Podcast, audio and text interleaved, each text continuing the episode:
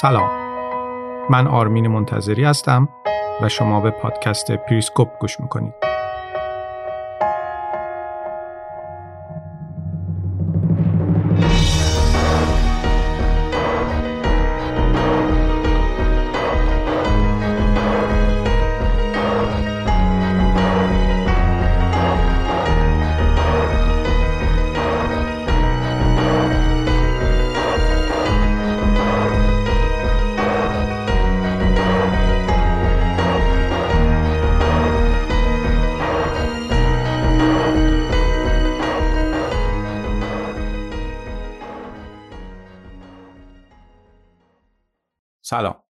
امیدوارم حال همگیتون خوب باشه. امروز جمعه نهم اردیبهشت ماه 1401 همونطوری که شنیدید توی چند روز اخیر توی اخبار ایلان ماسک مدیرعامل شرکت تسلا با رقم 44 میلیارد دلار شبکه اجتماعی توییتر رو خریداری کرد. این خبر خیلی سر صدا کرد و توی رسانه های دنیا بهش پرداخته شد. من با خودم فکر کردم که بد نیست که در این مورد یک اپیزود خیلی کوتاهی برای شما تهیه بکنم. اولش می‌خواستم که کاملا یک اپیزود جدید و بروز تهیه بکنم اما بعدش با خودم فکر کردم که من در سال گذشته زمانی که حمله به کنگره امریکا رخ داد یک live حول‌وحوش 13 14 دقیقه در اینستاگرام account پریسکوپ در مورد قدرت شبکه های اجتماعی داشتم و اونجا یه نکاتی رو مطرح کردم. با خودم فکر کردم که بد نباشه که این live رو به صورت پادکست برای شما پخش بکنم. شاید بتونه راهگشا باشه برای فهم اینکه چرا ایلان ماسک دست به همچین کاری زد. پیشنهاد می‌کنم این live رو گوش کنید و پیشا پیش ازتون عذرخواهی می‌کنم. اگر کیفیت صدا کمی پایینه به خاطر اینکه این live از طریق موبایل در واقع انجام شده و خب اون کیفیت ضبط میکروفون رو نداره. بنابراین پیشا پیش عذرخواهی می‌کنم. این live رو گوش کنید.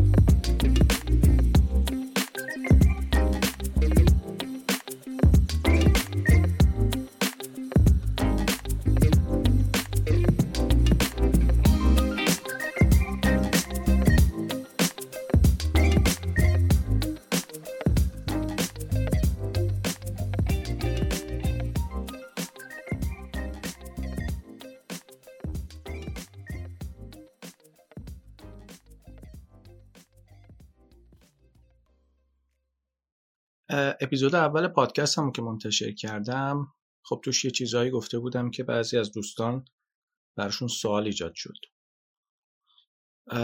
به هم دایرکت دادن و بعضی از دوستان که خب منو میشناختن و دسترسی دیگه ای بهم داشتن با هم صحبت کردن و معتقد بودن که یه چیزهایی رو باید بیشتر توضیح بدی.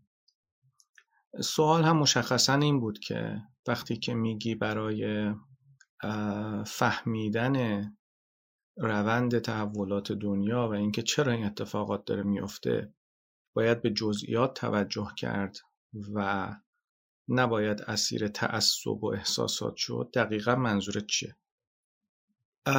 واقعاش این که تو این چند روز اخیر داشتم به این فکر می‌کردم که چطور اینو باید توضیح بدم و باید چه شاهد مثالی بیارم. که اتفاقات امریکا افتاد. در واقع همون حمله به ساختمان کنگره. ببینید اتفاقی که اینجا افتاده خب همتون می‌دونید که چی شده و یه عده حمله کردن به ساختمان کنگره و اینها و بعدش هم خب گارد ملی اومد رو و, و همه رو کنار زد و اوضاع آروم شد. اما یه اتفاق اینجا افتاد و اون اتفاق هم این بود که خیلی از های اجتماعی اومدن و اکانت دانالد ترامپ رو مسدود کردن. حالا به خاطر چیزهایی که می‌گفتن یکی از دلایلش این بود که در واقع این چیزهایی که توی در واقع حساب کاربریش می نویسه خصوصا در اینستاگرام و توییتر باعث در واقع ترویج خشونت میشه. خب این اکانت رو مسدود کردن. این اتفاق جلو چشم ما افتاد. اما پشتش یعنی دقیقا بعد از اینکه این اتفاق افتاد بلوایی که به پا شد سر این بود که آیا توییتر اینستاگرام یا هر شبکه اجتماعی دیگه اصلا حق داره اکانت یه نفر رو ببنده مسدود کنه یا نه؟ پس آزادی بیان چی میشه؟ پس گردش آزاد اطلاعات چی میشه؟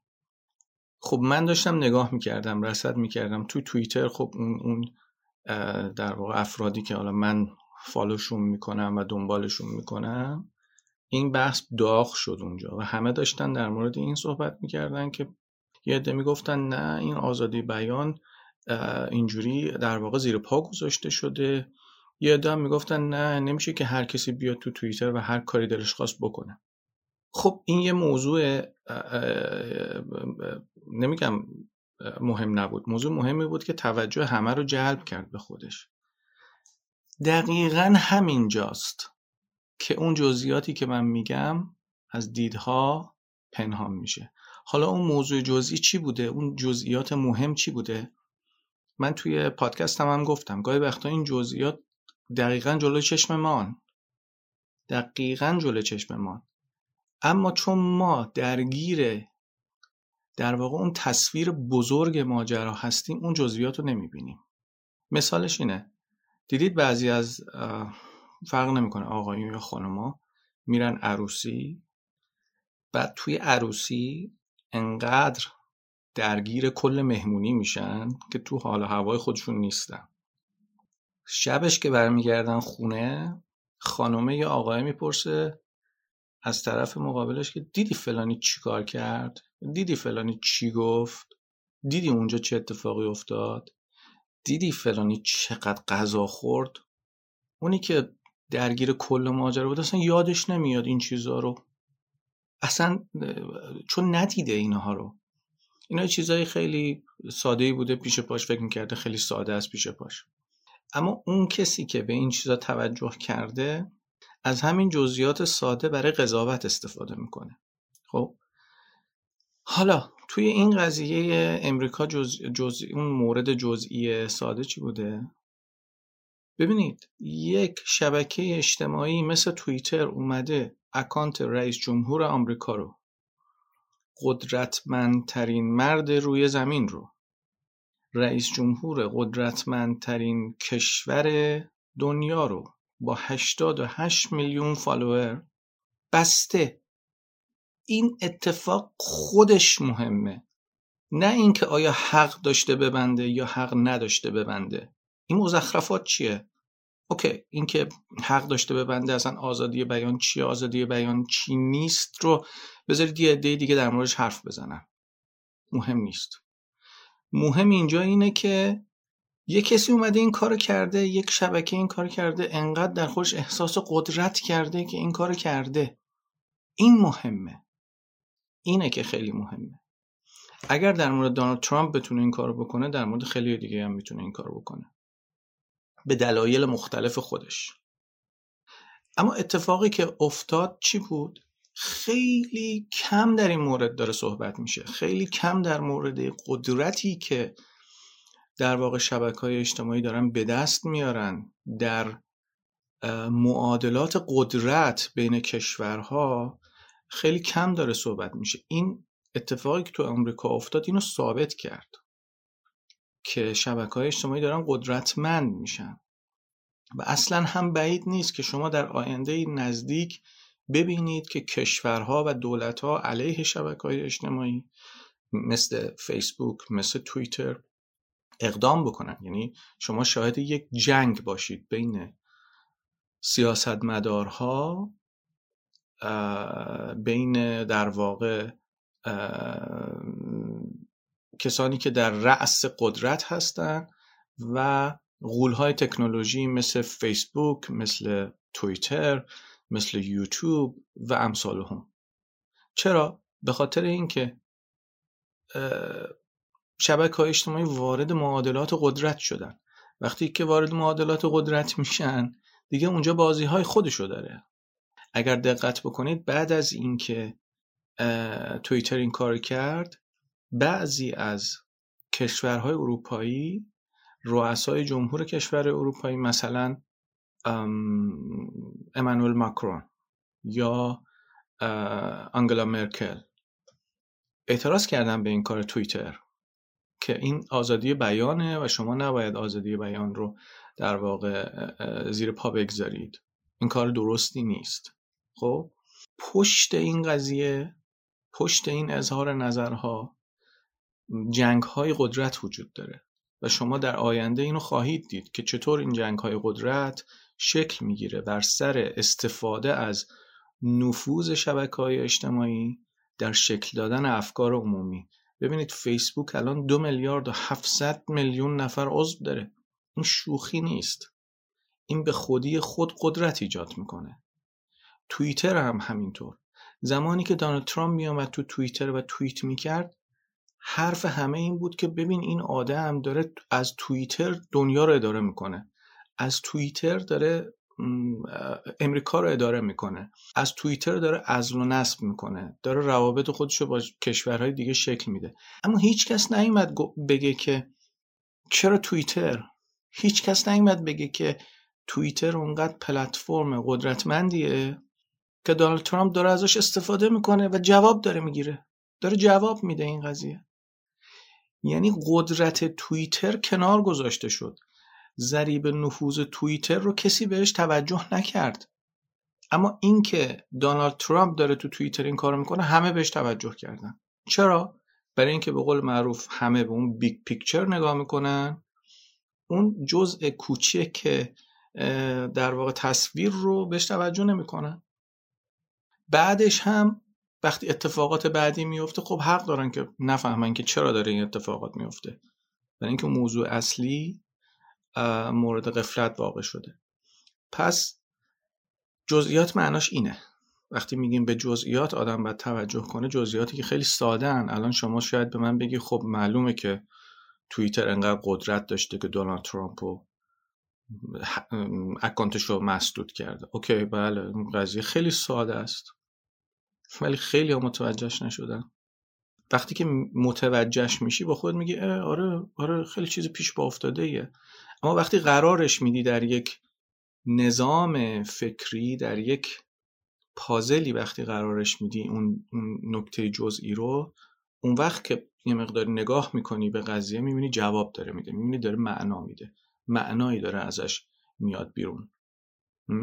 توییتر انقدر قدرتمند میشه که یک زمانی میشه پلتفرم دونالد ترامپ برای اداره امریکا و دنیا همون توییتر انقدر قدرتمندتر میشه که همون دونالد ترامپ خفه می‌کنه. کاری ندارم درست یا غلط.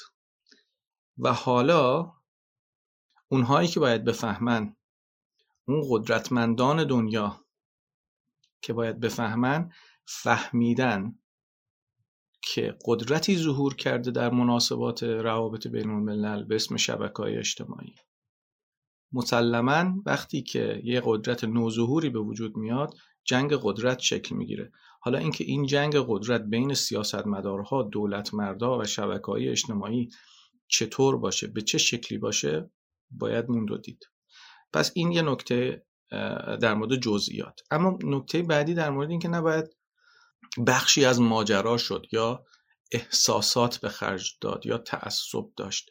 ببینید شما به محض اینکه تو یک تحولی دچار احساسات میشید یا متعصبانه نگاه می‌کنید به قضیه میشید بخشی از ماجرا.